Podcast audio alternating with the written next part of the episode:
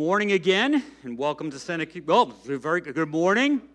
Don't want to cut you off. Good to see you all. Uh, we are just one week away from wrapping up our series, Joseph Living the Dream. And then two weeks from today, we're going to start a new series called Relation Slips. So, we're going to talk about all the little slips we make in relationships, whether it's in our family, whether it's at work, on and on and on. And so, we'll be looking at that throughout the rest of the summer. So, it's good to have you here. Uh, so far, as we've looked at Joseph, we've uh, seen him living the dream, but we've also seen that living the dream for him also includes some nightmares the nightmare of adversity, uh, the nightmare of temptation, the nightmare of discouragement. And uh, if you're just joining us for the first time or need to catch up, obviously you can see all the ways you can look online and um, uh, you know catch up on those kinds of things. So you know, it's kind of interesting. You know, Joseph had a dream, a God-given dream. And uh, those of us who remember the first w- couple weeks, uh, God given dream, very clear. It's a dream of success. Yet in his life, every week we are reminded that his dream included a number of nightmares. And uh, most of us have been there. Actually, probably all of us have been there. We've been in these situations where we feel that there's a dream, there's a direction for life. Uh, we might even say a God given direction for life. And uh, things start to come together, and, and we're living the dream, and all of a sudden, some of these nightmares slide in. Sometimes it's a, a bad week, a bad month, a bad year, a bad few years. Uh, sometimes it comes at our place of employment. It was our dream, and all of a sudden there's lots of nightmares mixed in. Uh, some of us have been through that maybe with our marriage, uh, maybe it's with our kids, uh, maybe with our parents, uh, uh, maybe with our neighbors. We have this dream neighborhood we move into. I remember when one time we moved into a condo situation and thought it was so fantastic until we finally discovered what a condo association was for. And that was not a good situation. Some of you don't even, don't even know what that means. They tell you what you can do, what you can't do. And I said, I thought I bought this thing. But anyway, so we have all these kinds of dreams we have. A lot of them we think are God given dreams. And uh, then we find that there's these nightmares uh, mixed in. Now, when it comes to our dreams, uh, they have all kinds of different settings, all kinds of different ideas tied to them. And, and sometimes uh, we might feel like these folks. What is success? Making a billion? Or making a difference? Whatever success is to you, find it at Career One. So sometimes we think our dream, living the dream, is this success. Uh, I love that little scene where the people are on the yacht, and actually, it seems like the uh, maitre d', whatever you would call that, you wouldn't call him a servant, but whatever he was, uh, he lifts the guy's hand up so that he can slap five with his, his wife there. But uh, whatever that may be, maybe it's the billion, maybe it's making a difference. We all have uh, different dreams, and uh, we get into that. We all define them just a little bit differently. And again, sometimes we get into the middle of the dream, the dream of success, and find it not shaking out the way we expected. Anna and Walter are young, single, and in love. They've got good jobs, fabulous futures, a magnificent new home that they bought for a song. Who says they can't have it all? It's gonna be fun fixing it up. You'll see.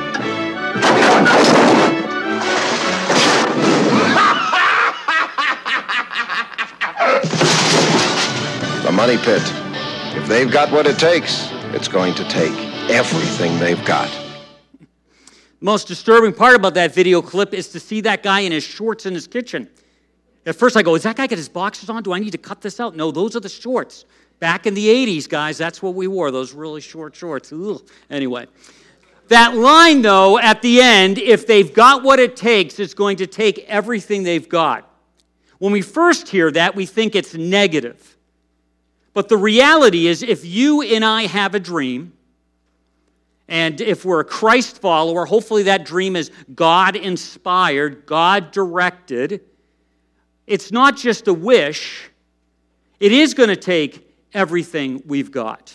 When God puts a dream in front of us, and sometimes we have them unfolding before us, sometimes it takes some period of time, some direction. It doesn't have to be grandiose, like a showstopper for other people to observe, but sometimes it's just our dream. It's what God's given us, and it's in our heart. And again, it may not be a newsline worthy thing, but for us, it is. Whatever that may be, it's going to take whatever we have to live out that dream. We have to engage in it. And remember, flash back to Joseph. Maybe around 10, his mother dies, giving birth to his brother. 17, his brothers can't stand him. A lot of reasons for that. Sold off into slavery. Finally gets lands at this household. He, he engages, does a great job, rises up through the ranks to second in this household. His master's wife makes an unfounded accusation against him. Instead of uh, losing his life, which was possible, he gets thrown into jail. It just continues to go on. But if you remember, that dream was someday he would be, in a sense, so successful that everyone around him, even his siblings, would take a knee to him because he would have so much success. And so we find himself in that kind of place. Now, what's interesting about all the nightmares we've talked about, and we're going to talk about one more next week revenge, payback, it's those seem to be really hard.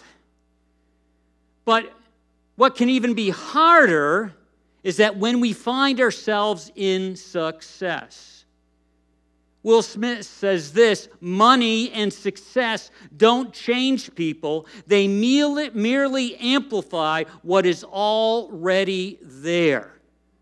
And I think you've probably seen that. You've probably already see, you've seen it in your own life. Some of the characteristics in my own life that I don't uh, aren't happy with when life gets a little bit easier, when I seem to be on the other side, when I seem to be ahead, when I seem to not be under the pressure or whatever, all of a sudden some of these character traits that I'm not very happy exist in my heart, exist in my life, seem to bubble up and come out a little bit more. Sometimes with our relationship with God, we find that once we get ahead and we think we've kind of managed this thing, arrived, have some success in this area, all of a sudden our relationship with God isn't as intense, isn't as purposeful, isn't as directed, and we back off.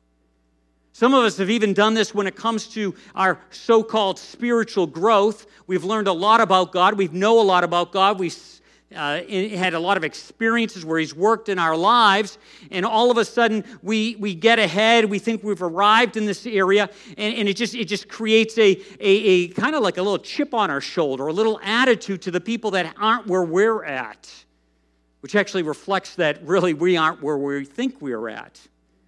So, money, success, whatever you want to call it, it doesn't change people. They merely amplify what is already there.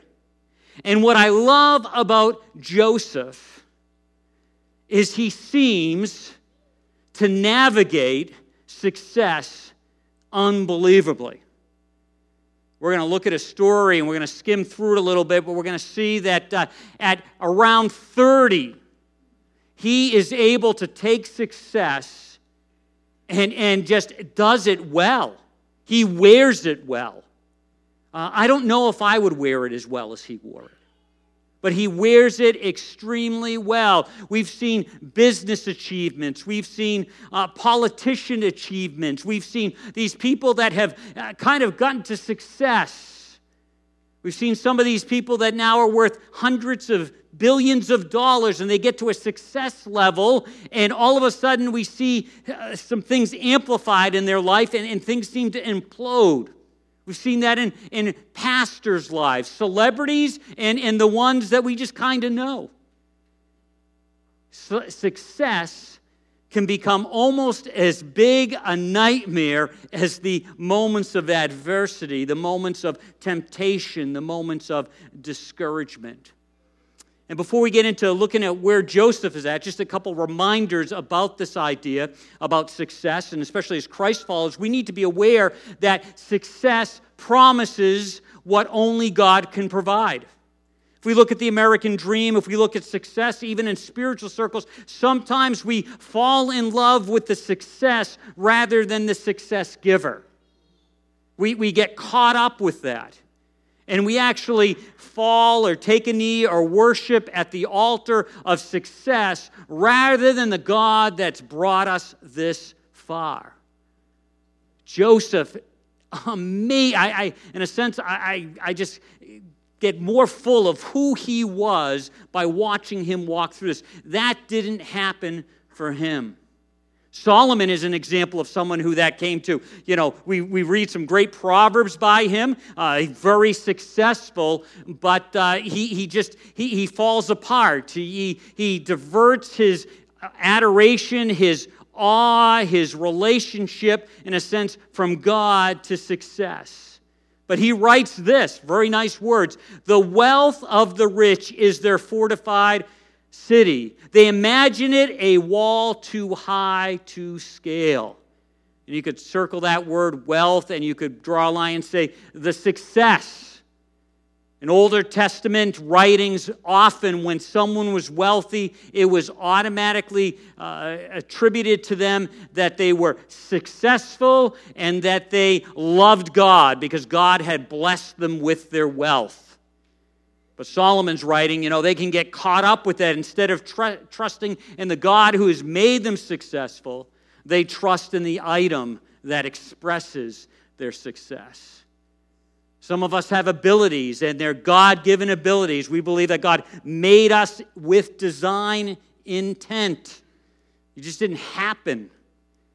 And we take stock of who we are and we take stock of all the work and investment we've done to develop some of those God given skills, God given talents. And somewhere along the line, all of a sudden we take a little bit too much ownership for that ability, that understanding, that intellect, whatever it may be. And we start trusting in that rather than God. Four things rather quickly, some of the things we can uh, replaced. We can uh, get our security from our success. Because I've uh, done these things, now my life is secure.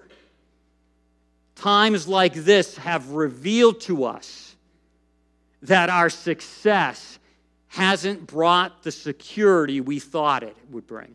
We live in the United States, wonderful country, the greatest nation on the planet. We have security with that. Yet we have all these things going on everything from COVID to injustice, and then the expression of that, and then an expression of that going off the rails, and all of those kinds of things. Yet, yet back in January, we felt pretty secure. Shows that. Also, freedom. Sometimes we look at our success and now it's made it possible for us to do things. A lot of that is true when we get to a certain place financially. Now we have the ability to go do things and we have financial freedom. Uh, we have freedom uh, in our employment because we've gotten to the certain place and we're trusted and we have a little more latitude and, and we say, wow, I, I'm, I'm, my freedom is in my success.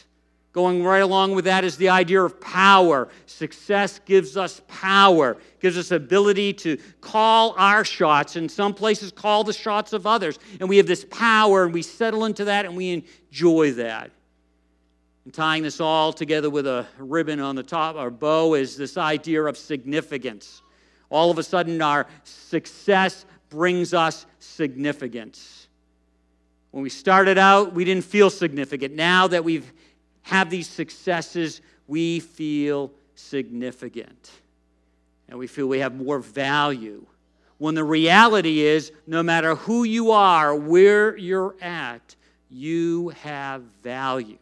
And God values you as much as when you were just starting off and didn't have security, didn't have freedom, didn't have power, didn't have significance, as He does the person that has all those things. The nightmare of success can be real for us.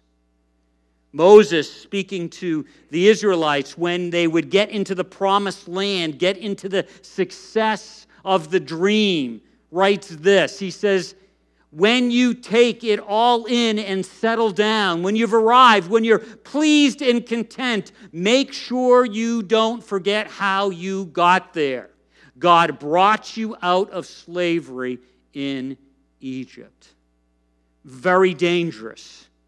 when you and I forget how we got to where we are.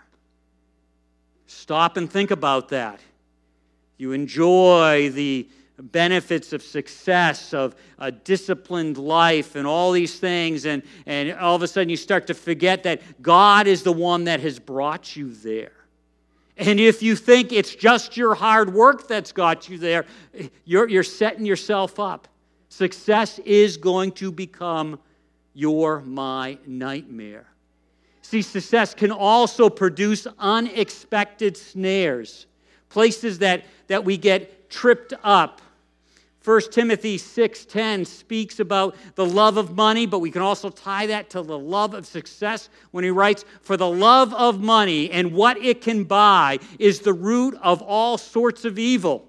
It's the love, not having it. It's, it's, it's getting to the place where success becomes a snare. Some have already wandered from the truth because they craved what they had to off what it had to offer. But when reaching for the prize they found their hands and hearts pierced with many sorrows. That root wandering reaching for the prize and then all of a sudden they discover that their success has actually become a snare. We hear these stories every once in a while of someone that was very successful and they're kind of in the content and enjoying all the fruits of their labor. And all of a sudden, they start to lean a little bit one way. They start to wander off. And they can wander off internally before it shows up externally. Often, when uh, we hear those stories about somebody that seems like they've turned their back on God, if we could get into their heart, we would see that was set in motion months ago, years ago. And the inside is not right, and the outside looks just right. Something we should be aware of, very conscious of. And then all of a sudden, something comes across the path of their life, and, and they, they just express what's happened inside. That, that horrifies me. You look at the kings in the Older Testament, and you don't see too many that finished well. You see them successful, strong, and all of a sudden at the twilight, they kind of go off the deep end. And they end with many sorrows. What are some of these snares? They're pretty obvious to most of us. Uh, one of them would be pride. The pride that it, their success has created the snare of pride. Uh, they look at what they've accomplished, they look at their success, and, and they own it and hold on to it too much. Instead of having gratitude, they've gone to the place I've earned this, I've made this happen, it is mine. And when they look at other people that are not having the same kind of success, they look down at them without even looking and knowing what's going on in their life. I had a pretty good friend, and uh, he, he was a pastor's son, and uh, I think God was blessing his life for some of that. and uh, everything he did, everything he touched turned to gold, if you would will. He'd start this business, start that business. And it just kept happening and happening and happening. And in his early 40s, he had a kind of arrogance. When someone would fall on difficult times, his thought was, well, you just need to work harder. Look at my life. I worked harder. That, that's why this happened this way. It was very interesting what happened when he bought his next business and it failed miserably.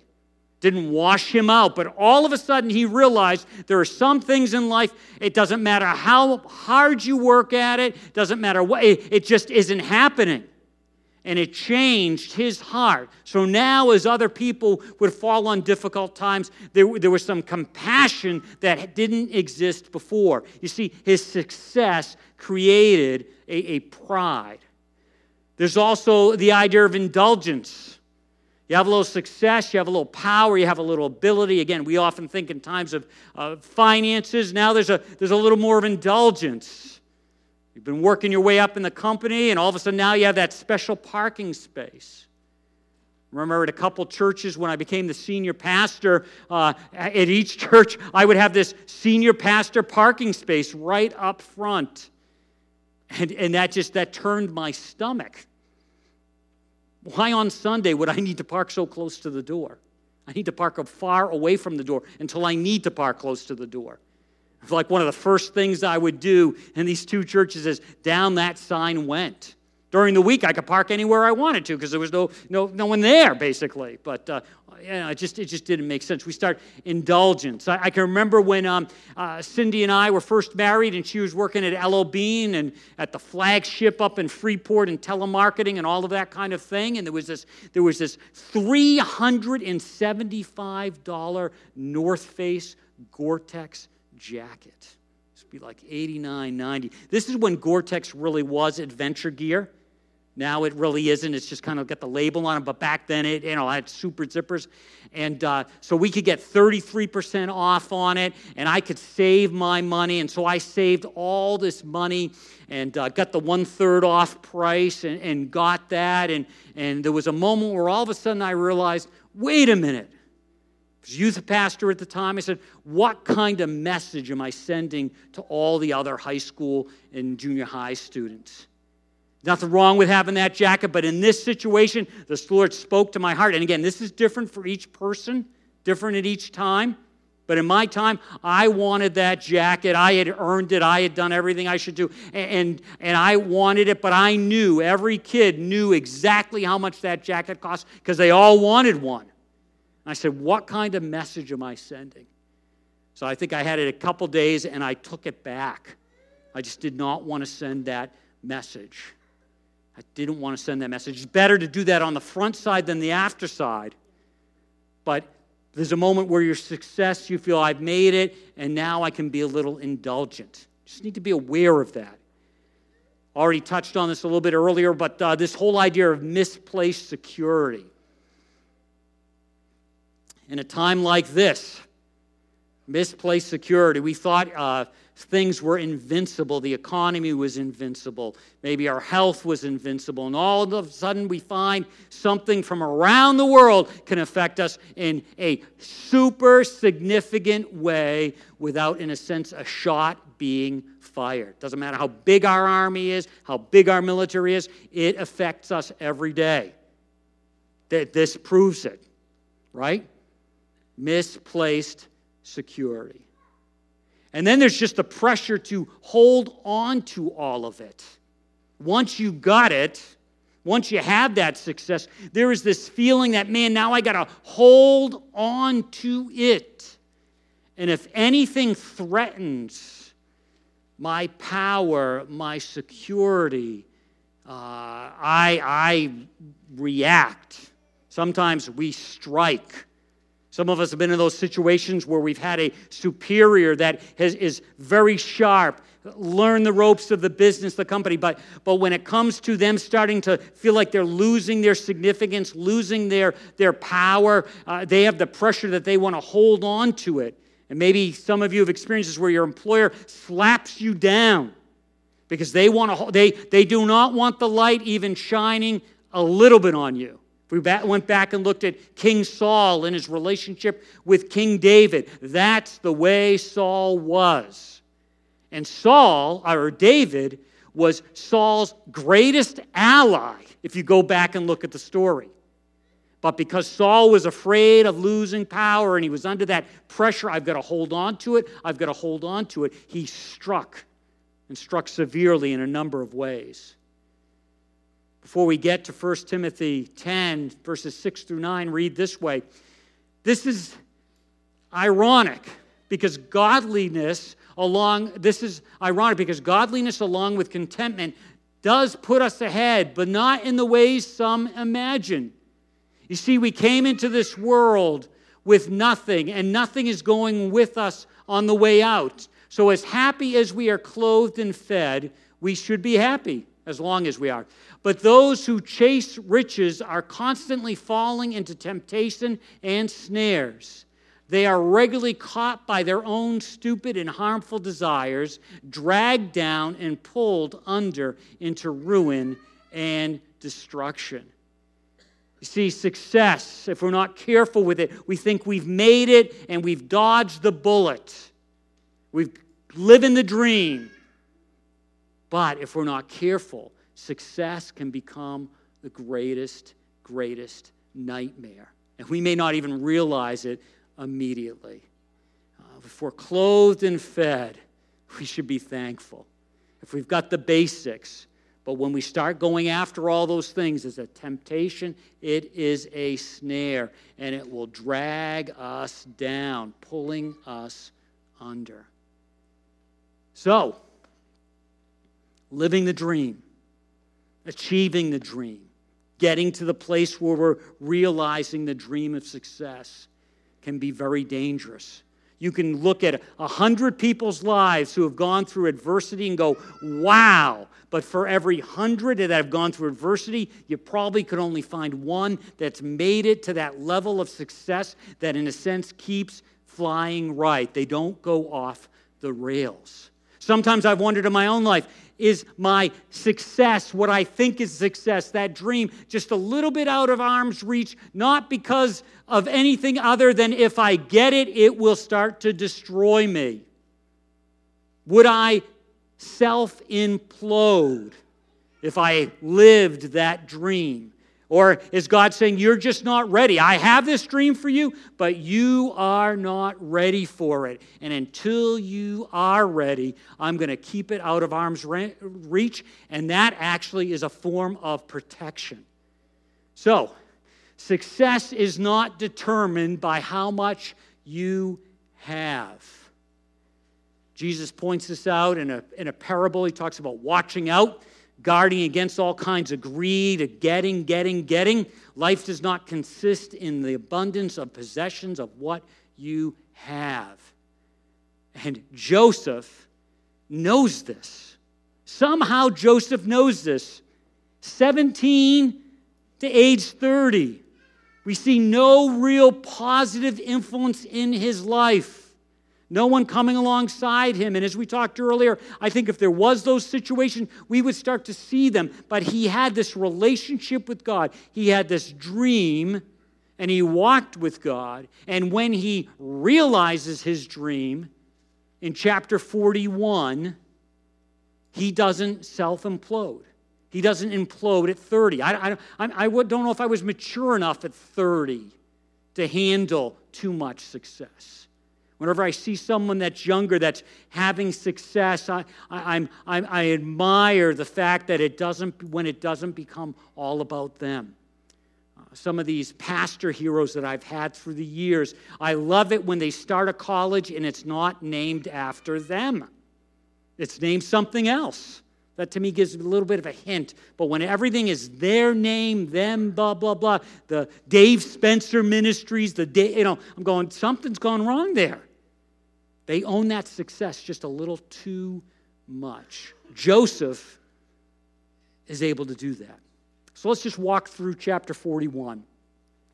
Joseph, remember, was forgotten. He's still in prison to thinking two to three years. Uh, two years passed, and Pharaoh had a dream. And uh, then jumping down to verse 8, when the morning came, this is Pharaoh, he was upset. He sent for all his musician, yeah, musicians, huh, magicians, and sages of Egypt. Pharaoh told them his dreams, but they couldn't interpret them to him. Then the head cupbearer spoke up and said to Pharaoh, I now remember something. I'm sorry. I should have told you this long ago. I would get a little nervous saying that. Maybe it would have been off back to jail, but he doesn't do that. Once the Pharaoh got angry with his servants, he locked me and the head baker in the house of the captain of the guard. We both had dreams on the same night, each dream with its own meaning. It so happened that there was a young Hebrew slave there with us. He belonged to the captain of the guard. We told him our dreams, he interpreted them for each of us, each dream separately. Things turned out just as he interpreted. I was returned to my position, and the head baker was impaled. The Pharaoh at once sent for Joseph. They brought him on the run from the jail cell. He cut his hair. They cut his hair, put on clean clothes, and came to Pharaoh.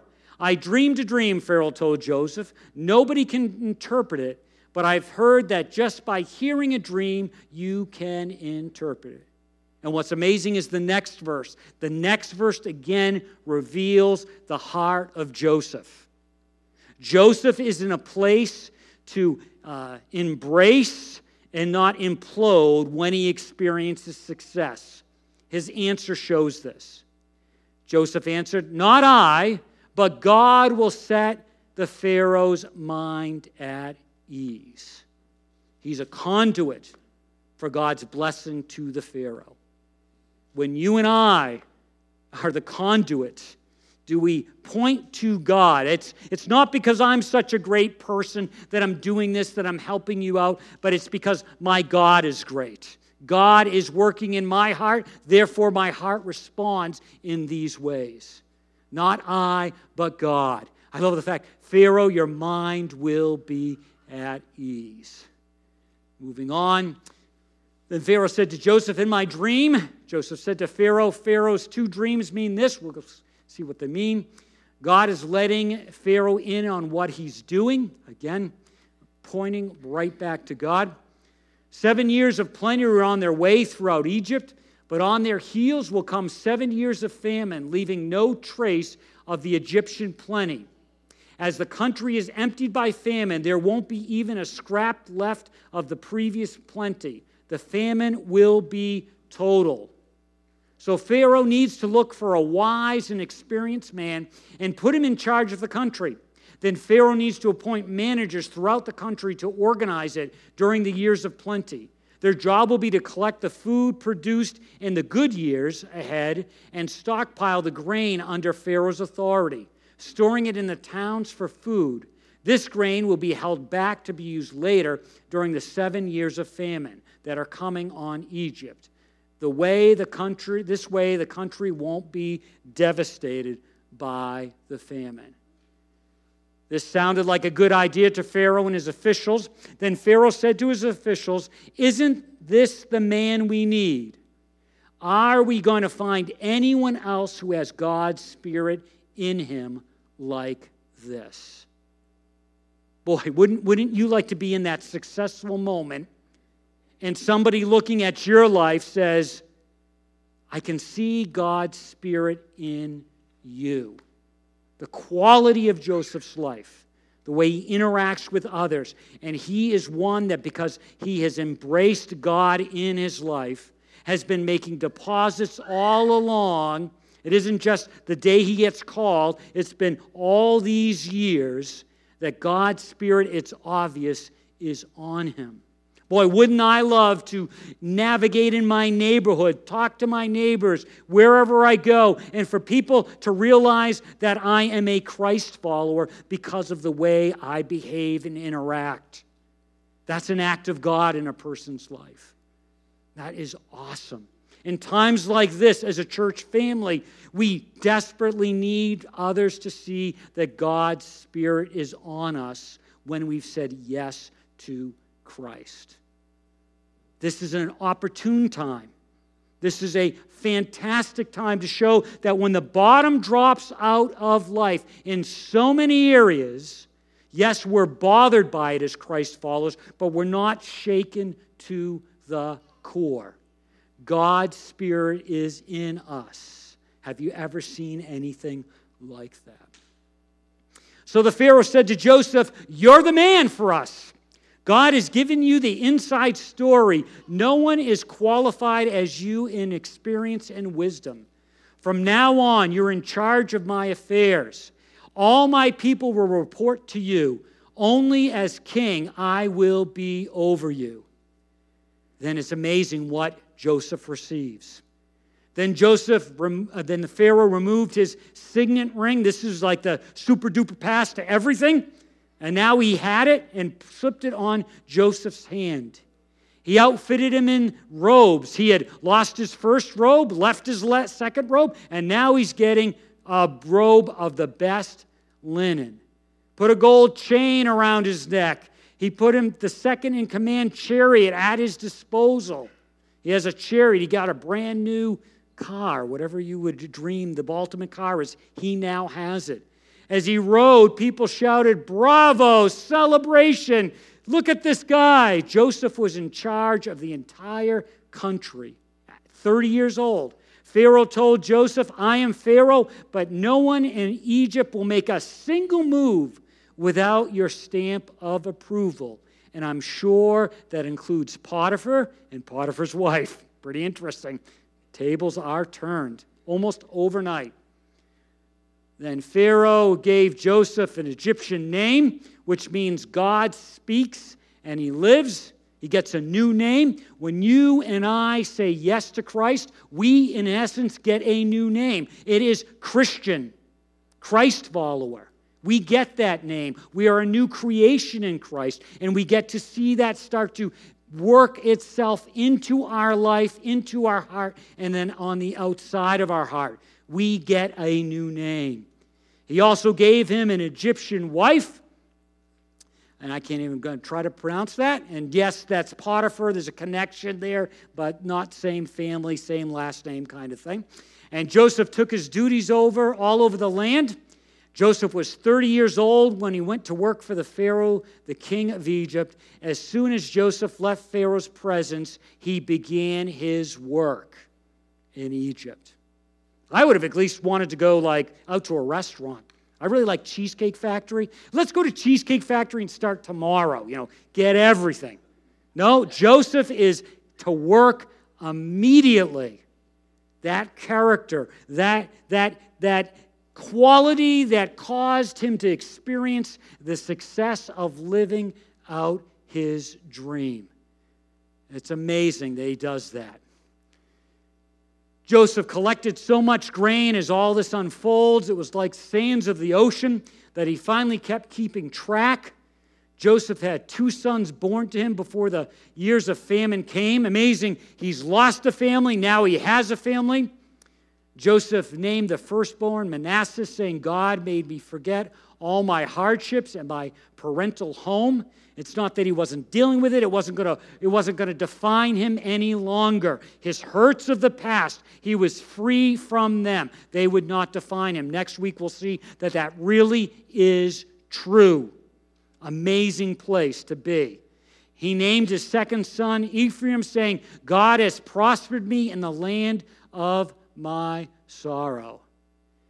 Then Egypt's seven good years came to an end, and the seven years of famine arrived, just as Joseph has said. All the countries experienced famine. Egypt was the only country that had bread. As the famine got worse over all the country, Joseph opened the storehouses and sold emergency supplies to the Egyptians. The famine was very bad. Soon the whole world was coming to buy supplies from Joseph. The famine was bad all over. And this is years later. So he took the success at 30 and lived it for years and years up until almost 40. You see, success is determined by how you and I use it. It isn't something to kind of uh, sleep on, settle on, just kind of like mm, snuggle into. It's something to use. And Joseph, again, as he uses his success, always lets it integrate with his faith in God. And again, he continues to point that. All these ideas are something that you and I can hold on to, and then these are ideas that we can let slip through our hands. Again, going back to Proverbs, this is what uh, Solomon says Honor God with everything you own, everything at your disposal. Give him the first and the best. Success is how you use it. A friend of mine who's extremely wealthy and sometimes feels guilty for it sometimes talks to me and I say to him, I say his name, of course, and I say his name, and then I say to him, What's amazing about you is you do not hold on to it. You give so much of it away. I'm not sure if I had been blessed the way you have been blessed, I would be as generous as you are. You see, you give, he, you give it away. You honor God with it. And it's just not money, it's, it's intellect, it's coming alongside, it's consulting. He does a lot of these kinds of things. This is a reminder for us when we think of all of our life, which includes our finances, that we need to give the first and the best. We could take time and talk about what that really looks like. I encourage you to go to our website, click on giving, and there's a little story about how that all unfolds in our lives. It's a part of using our success well. So the bottom line is this when you uh, get ahead, it doesn't have to go to your head. You should be able to remember this. When you get ahead, it doesn't have to go to your head. You can actually be successful and actually use it well. And Joseph, like no one else, does this. He takes his success, and we'll see next week that it really was heart drilled down deep into his heart that he takes it and uses it well. It doesn't go to his head. And one expression of that is the way he handles the opportunity to act out in revenge. We're going to stop here. If you go online and look at Message Guide, if you go to the message section, the next little blanks, you'll be able to find them there filled in for you. So you can do that. If you have any questions about that, uh, let me know. So pick up with that. Let's uh, close our time in prayer. Gracious Heavenly Father, we just uh, thank you for the life of Joseph. Uh, we thank you for the way it speaks to us, it speaks to me. I'm just, I just like this guy. I, I, I, lift him up in esteem. I know he wasn't perfect, but the fact that he could, he could go through his nightmares and, and navigate them, but then that he could navigate success as a young man.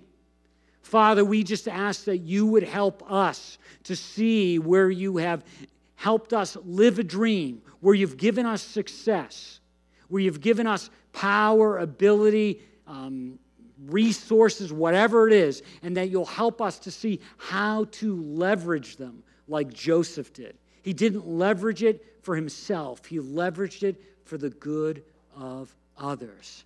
And as he walked down that road, you gave him more and more success. We thank you for the lesson. We ask all of this in Jesus' name. Amen.